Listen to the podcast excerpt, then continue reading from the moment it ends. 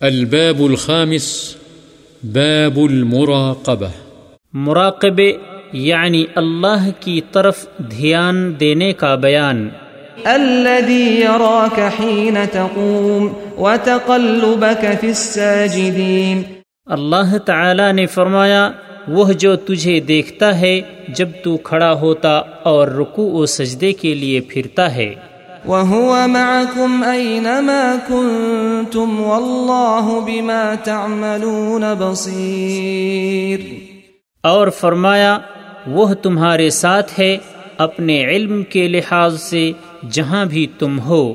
إن الله لا يخفى عليه شيء في الأرض ولا في السماء۔ اور فرمایا بے شک اللہ پر آسمان اور زمین کی کوئی چیز مخفی نہیں ہے۔ إن ربك لبالمرصاد۔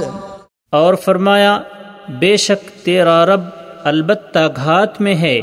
يعلم خائنة الأعين وما تخفي الصدور۔ اور فرمایا وہ خیانت کرنے والی آنکھوں کو اور سینوں میں مخفی باتوں کو جانتا ہے۔ اس باب میں اور بھی بہت سی آیات ہیں۔ عن عمر بن الخطاب رضي الله عنه قال بينما نحن جلوس عند رسول الله صلى الله عليه وسلم ذات يوم إذ طلع علينا رجل شديد بياض الثياب شديد سواد الشعر. لا يرى عليه أثر السفر، ولا يعرفه منا أحد.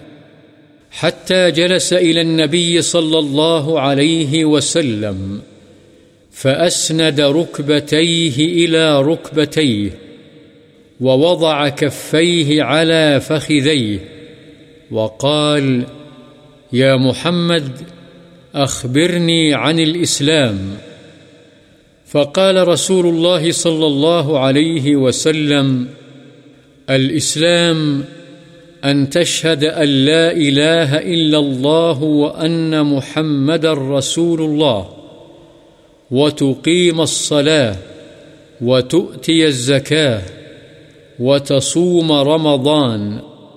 وتحج البيت إن استطعت إليه سبيلا.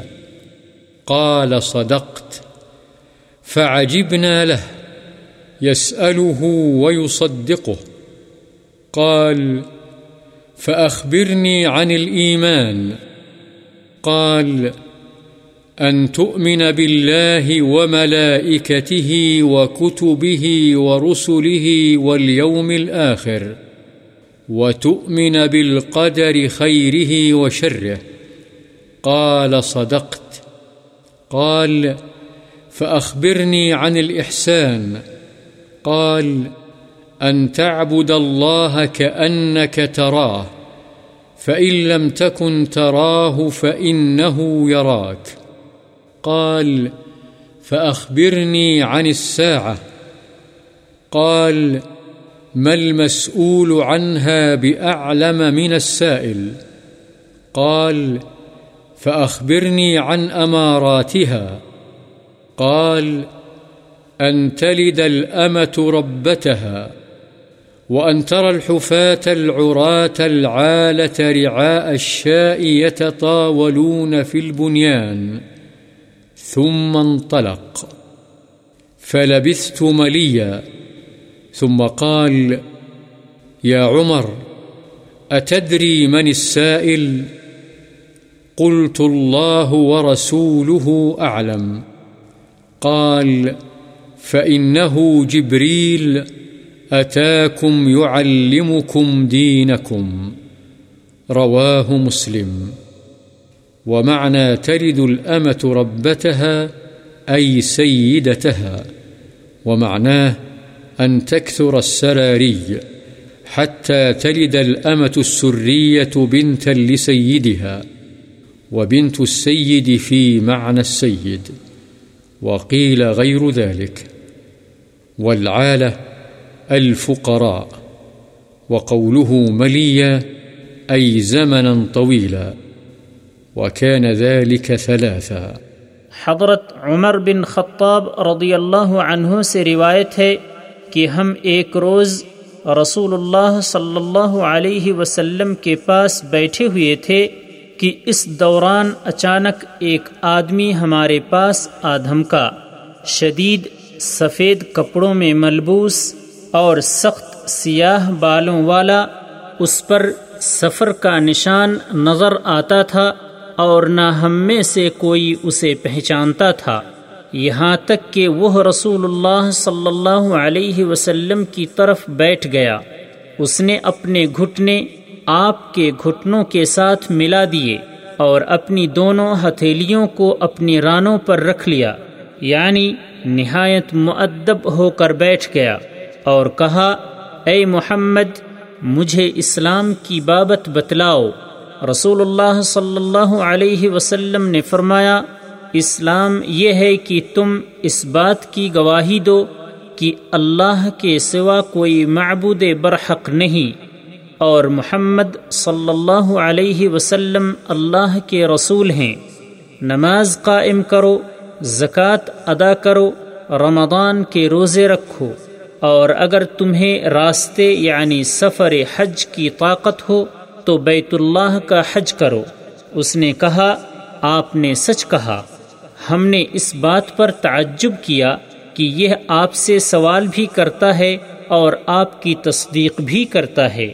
اس نے پھر کہا، مجھے ایمان کی بابت بتلائیے۔ آپ نے فرمایا، ایمان یہ ہے کہ تم اللہ پر، اس کے فرشتوں پر، اس کی نازل کردہ کتابوں پر، اس کے رسولوں پر، یوم آخرت پر اور اچھی بری تقدیر پر ایمان رکھو۔ اس نے پھر کہا، آپ نے سچ کہا۔ اس نے تیسرا سوال کیا، مجھے احسان کی بابت بتلائیے۔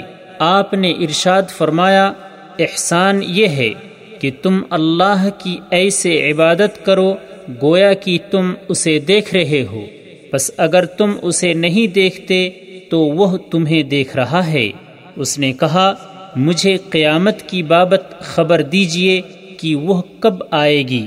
آپ نے فرمایا، اس کی بابت جس سے سوال کیا گیا ہے، وہ سائل سے زیادہ علم رکھنے والا نہیں یعنی مجھے تم سے زیادہ علم نہیں۔ اس نے کہا اچھا اس کی بڑی بڑی نشانیاں بیان فرمائیے۔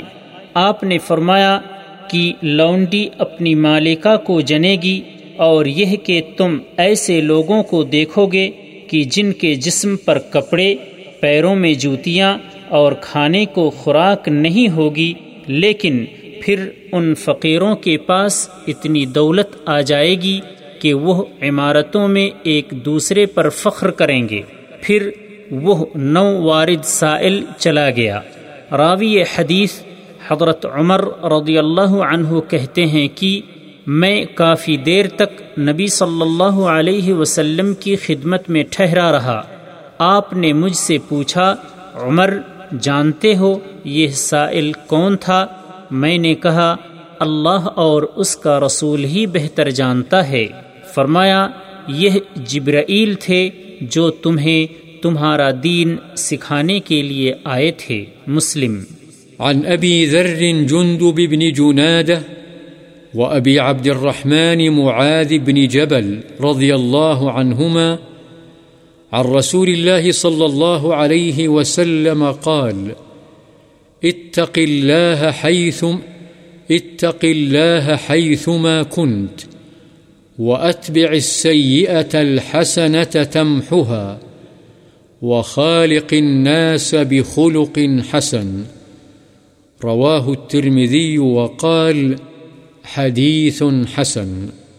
حضرت ابو ذر جندب بن جنادہ اور حضرت ابو عبد الرحمن معاذ بن جبل رضی اللہ عنہما سے روایت ہے کہ رسول اللہ صلی اللہ علیہ وسلم نے فرمایا کہ تو جہاں کہیں بھی ہو، اللہ سے ڈر اور برائی کے پیچھے نیکی کر۔ نیکی برائی کو مٹا دے گی اور لوگوں کے ساتھ اچھے اخلاق سے پیش آ۔ اس کو ترمیدی نے روایت کیا اور کہا یہ حدیث حسن ہے۔ عن ابن عباس رضي الله عنهما قال كنت خلف النبي صلى الله عليه وسلم يوما فقال يا غلام إني أعلمك كلمات احفظ الله يحفظك احفظ الله تجده تجاهك إذا سألت فاسأل الله وإذا استعنت فاستعن بالله واعلم أن الأمة لو اجتمعت على أن ينفعوك بشيء لن ينفعوك إلا بشيء قد كتبه الله لك وإن اجتمعوا على أن يضروك بشيء لم يضروك إلا بشيء قد كتبه الله عليك رفعت الأقلام وجفت الصحف. رواه الترمذي وقال حديث حسن صحيح. وفي رواية غير الترمذي احفظ الله تجده أمامك. تعرف إلى الله في الرخاء، يعرفك في الشدة.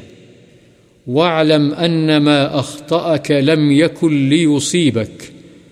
وما أصابك لم يكن ليخطئك واعلم أن النصر مع الصبر وأن الفرج مع الكرب وأن مع العسر يسرا حضرت ابن عباس رضی اللہ عنہما سے روایت ہے کہ میں ایک دن سواری پر رسول اللہ صلی اللہ علیہ وسلم کے پیچھے بیٹھا ہوا تھا۔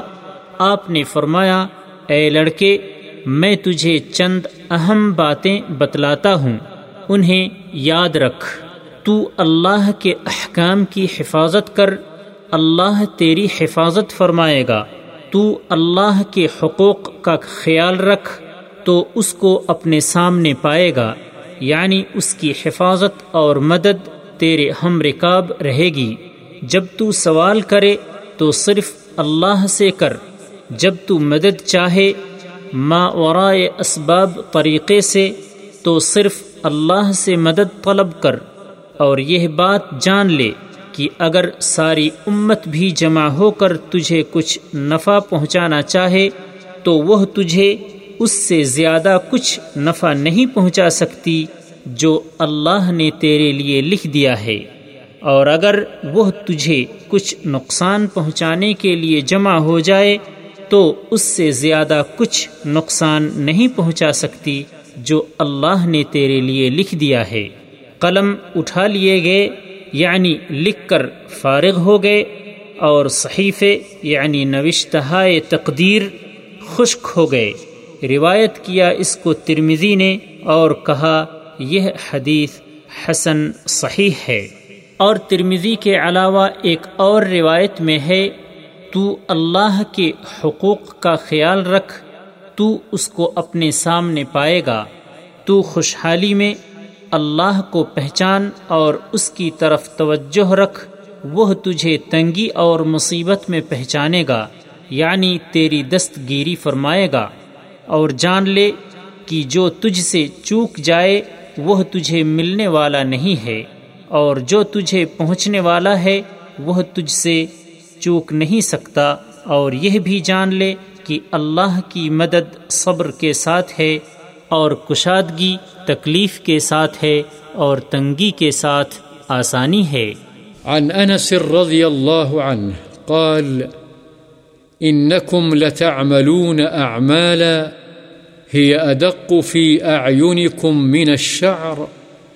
كنا نعدها على عهد رسول الله صلى الله عليه وسلم من الموبقات. رواه البخاري وقال الموبقات المهلكات. حضرت انس رضی اللہ عنہ سے روایت ہے، انہوں نے اپنے دور کے لوگوں سے خطاب کر کے فرمایا تم بہت سے ایسے کام کرتے ہو جو تمہاری آنکھوں میں بال سے زیادہ باریک ہوتے ہیں۔ یعنی حقیر اور معمولی ہوتے ہیں، لیکن ہم انہیں رسول اللہ صلی اللہ علیہ وسلم کے زمانے میں سخت تباہ کن چیزوں میں شمار کرتے تھے۔ روایت کیا اس کو بخاری نے اور کہا کہ موبقات کے معنی ہیں ہلاک کرنے والے۔ عن أبي هريرة رضي الله عنه، عن النبي صلى الله عليه وسلم قال إن الله تعالى يغار، وغيرة الله تعالى أن يأتي المرء ما حرم الله عليه، متفق عليه. والغيرة بفتح الغين وأصلها الأنفة. حضرت ابو حریرہ رضی اللہ عنہ سے روایت ہے کہ رسول اللہ صلی اللہ علیہ وسلم نے فرمایا، اللہ تعالی کو بھی غیرت آتی ہے اور یہ غیرت اس کو اس وقت آتی ہے جب آدمی ایسے کام کا ارتکاب کرتا ہے جس کو اس نے اس پر حرام کیا ہوتا ہے۔ بخاری و مسلم۔ عن أبي هريرة رضي الله عنه أنه سمع النبي صلى الله عليه وسلم يقول، إن ثلاثة من بني إسرائيل أبرص وأقرع وأعمى. أراد الله أن يبتليهم، فبعث إليهم ملكا، فأتى الأبرص فقال، أي شيء أحب إليك؟ قال لون حسن وجلد حسن ويذهب عني الذي قد قذرني الناس فمسحه، فذهب عنه قذره وأعطي لونا حسنا. قال فأي المال أحب إليك؟ قال الإبل، أو قال البقر، شك الراوي. فأعطي ناقة عشراء فقال بارك الله لك فيها. فأتى الأقرع فقال أي شيء أحب إليك؟ قال شعر حسن ويذهب عني هذا الذي قذرني الناس. فمسحه فذهب عنه. وأعطي شعرا حسنا۔ قال، فأي المال أحب إليك؟ قال البقر۔ فأعطي بقرة حاملا۔ وقال، بارك الله لك فيها۔ فأتى الأعمى فقال، أي شيء أحب إليك؟ قال أن يرد الله إلي بصري فأبصر الناس فمسحه فرد الله إليه بصره قال فأي المال أحب إليك قال الغنم فأعطي شاة والدا فأنتج هذان وولد هذا فكان لهذا واد من الإبل ولهذا واد من البقر، ولهذا واد من الغنم. ثم إنه أتى الأبرص في صورته وهيئته فقال، رجل مسكين قد انقطعت بي الحبال في سفري، فلا بلاغ لي اليوم إلا بالله ثم بك. أسألك بالذي أعطاك اللون الحسن والجلد الحسن والمال بعيرا أتبلغ به في سفري. فقال، الحقوق كثيرة. فقال، كأني أعرفك. ألم تكن أبرص يقذرك الناس؟ فقيرا فأعطاك الله. فقال إنما ورثت إنما ورثت هذا المال كابرا عن كابر. فقال، إن كنت كاذبا فصيرك الله إلى ما كنت. وأتى الأقرع في صورته وهيئته، فقال له مثل ما قال لهذا، ورد عليه مثل ما رد هذا. فقال إن كنت كاذبا فصيرك الله إلى ما كنت. وأتى الأعمى في صورته وهيئته، فقال رجل مسكين وابن سبيل، انقطعت بي الحبال في سفري، فلا بلاغ لي اليوم إلا بالله ثم بك، أسألك بالذي رد عليك بصرك شاة أتبلغ بها في سفري. فقال، قد كنت أعمى فرد الله إلي بصري، فخذ ما شئت ودع ما شئت. فوالله ما أجهدك اليوم بشيء أخذته لله عز وجل. فقال، أمسك مالك فإنما ابتليتم. فقد رضي الله عنك وسخط على صاحبيك. متفق عليه. والناقة العشراء بضم العين وبالمد وفتح الشين هي الحامل. قوله أنتج وفي رواية فنتج معناه تولى نتاجها والناتج للناقة كالقابلة للمرأة. وقوله ولد هذا هو بتشديد اللام، أي تولى ولادتها، وهو بمعنى نتج في الناقة، فالمولد والناتج والقابلة بمعنى، لكن هذا للحيوان وذاك لغيره. وقوله انقطعت بي الحبال هو بالحاء المهملة والباء الموحدة، أي الأسباب. وقوله لا أجهدك معناه لا أشق عليك في رد شيء تأخذه أو تطلبه من مالي. وفي رواية البخاري لا أحمدك بالحاء المهملة والميم، ومعناه لا أحمدك بترك شيء تحتاج إليه، كما قالوا ليس على طول الحياة ندم. أي على فوات طولها. حضرت ابو حریرہ رضی اللہ عنہ سے روایت ہے، انہوں نے نبی صلی اللہ علیہ وسلم کو فرماتے ہوئے سنا کہ بنی اسرائیل میں تین آدمی تھے، ایک برس یعنی سفید داغوں کے مرد میں مبتلا، دوسرا گنجا اور تیسرا اندھا۔ اللہ نے ان کو آزمانے کا ارادہ فرمایا۔ بس ان کی طرف ایک فرشتہ بھیجا۔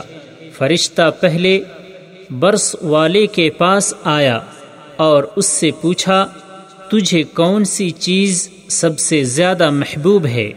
اس نے جواب دیا اچھا رنگ، خوبصورت جسم۔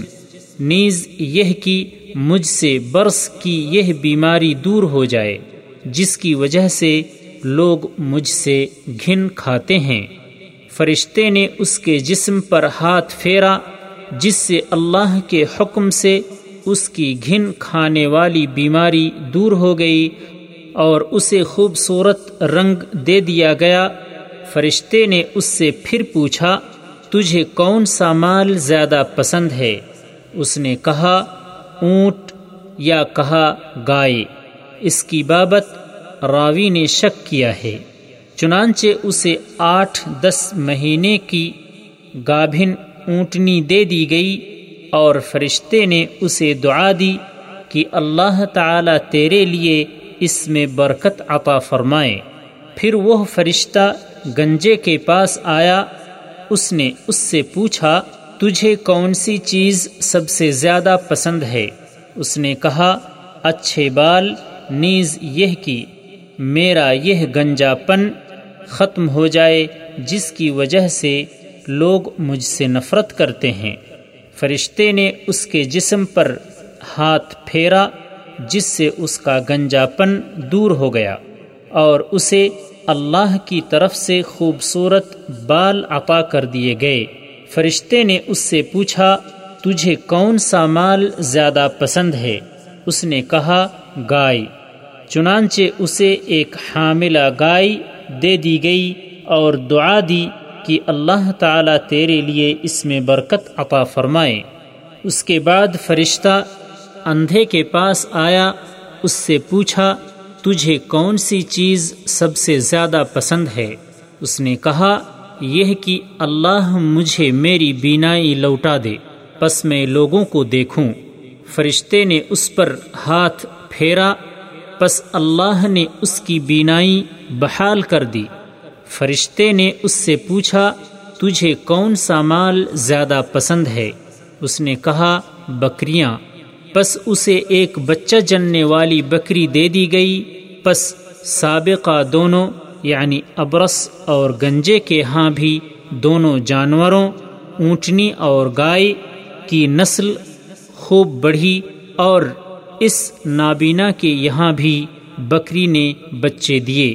پس مرد برس والے کے ہاں ایک وادی اونٹوں کی، گنجے کے ہاں ایک وادی گایوں کی، اور اس اندھے کے ہاں ایک وادی بکریوں کی ہو گئی۔ اب پھر فرشتہ مرد برس والے کے پاس اس کی صورت و حیت میں آیا اور کہا، میں مسکین آدمی ہوں۔ سفر میں میرے وسائل ختم ہو گئے ہیں۔ آج میرے وطن پہنچنے کا کوئی وسیلہ اللہ کے اور پھر تیرے علاوہ کوئی نہیں۔ اس لیے میں تجھ سے اس ذات کے نام سے جس نے تجھے اچھا رنگ، خوبصورت جسم اور مال عطا کیا ہے، ایک اونٹ کا سوال کرتا ہوں، جس کے ذریعے سے میں اپنے سفر میں منزل مقصود تک پہنچ جاؤں۔ اس نے جواب دیا، میرے ذمے پہلے ہی بہت سے حقوق ہیں۔ یہ سن کر فرشتے نے اس سے کہا، گویا کہ میں تجھے پہچانتا ہوں، کیا تو وہی نہیں ہے جس کے جسموں پر سفید داغ تھے، لوگ تجھ سے گھن یعنی نفرت کھاتے تھے، تو فقیر تھا، اللہ نے تجھے مال سے نواز دیا۔ اس نے کہا یہ مال تو مجھے باپ دادا سے ورثے میں ملا ہے۔ فرشتے نے کہا، اگر تو جھوٹا ہے، تو اللہ تجھے ویسا ہی کر دے جیسا کہ تو تھا۔ اب فرشتہ گنجے کے پاس اس کی پہلی شکل و صورت میں آیا اور اس سے بھی وہی کچھ کہا جو ابرس کو کہا تھا۔ اور اس گنجے نے بھی وہی جواب دیا جو اس نے دیا تھا۔ جس پر فرشتے نے اسے بھی بد دعا دی کہ اگر تو جھوٹا ہے، تو اللہ تجھے ویسا ہی کر دے جیسا کہ تو پہلے تھا۔ فرشتہ پھر اندھے کے پاس آیا کہ میں مسکین اور مسافر آدمی ہوں، میرے وسائل سفر میں ختم ہو گئے ہیں، اب آج میرے لیے وطن پہنچنا اللہ کی مدد، پھر تیری مالی اعانت کے بغیر ممکن نہیں۔ اس لیے میں تجھ سے اس ذات کے نام سے جس نے تیری بینائی تجھ پر لوٹا دی، ایک بکری کا سوال کرتا ہوں، تاکہ اس کے ذریعے سے میں اپنے سفر میں منزل مقصود تک پہنچ جاؤں۔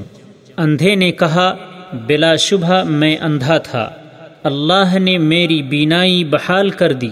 تیرے سامنے بکریوں کا ریوڑ ہے، ان میں سے جو چاہے لے لے۔ اور جو چاہے چھوڑ دے۔ اللہ کی قسم، آج میں جو تو اللہ کے لیے لے گا، اس میں تجھ سے جھگڑا نہیں کروں گا۔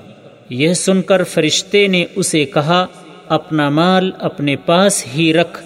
بے شک تمہیں آزمایا گیا تھا جس میں تو کامیاب رہا۔ بس اللہ تعالی تجھ سے راضی ہو گیا اور تیرے دونوں ساتھی ناکام رہے۔ ان پر تیرا رب ناراض ہو گیا۔ بخاری و مسلم۔ عن أبي يعلى شداد بن أوس رضي الله عنه، عن النبي صلى الله عليه وسلم قال الكيس من دان نفسه وعمل لما بعد الموت.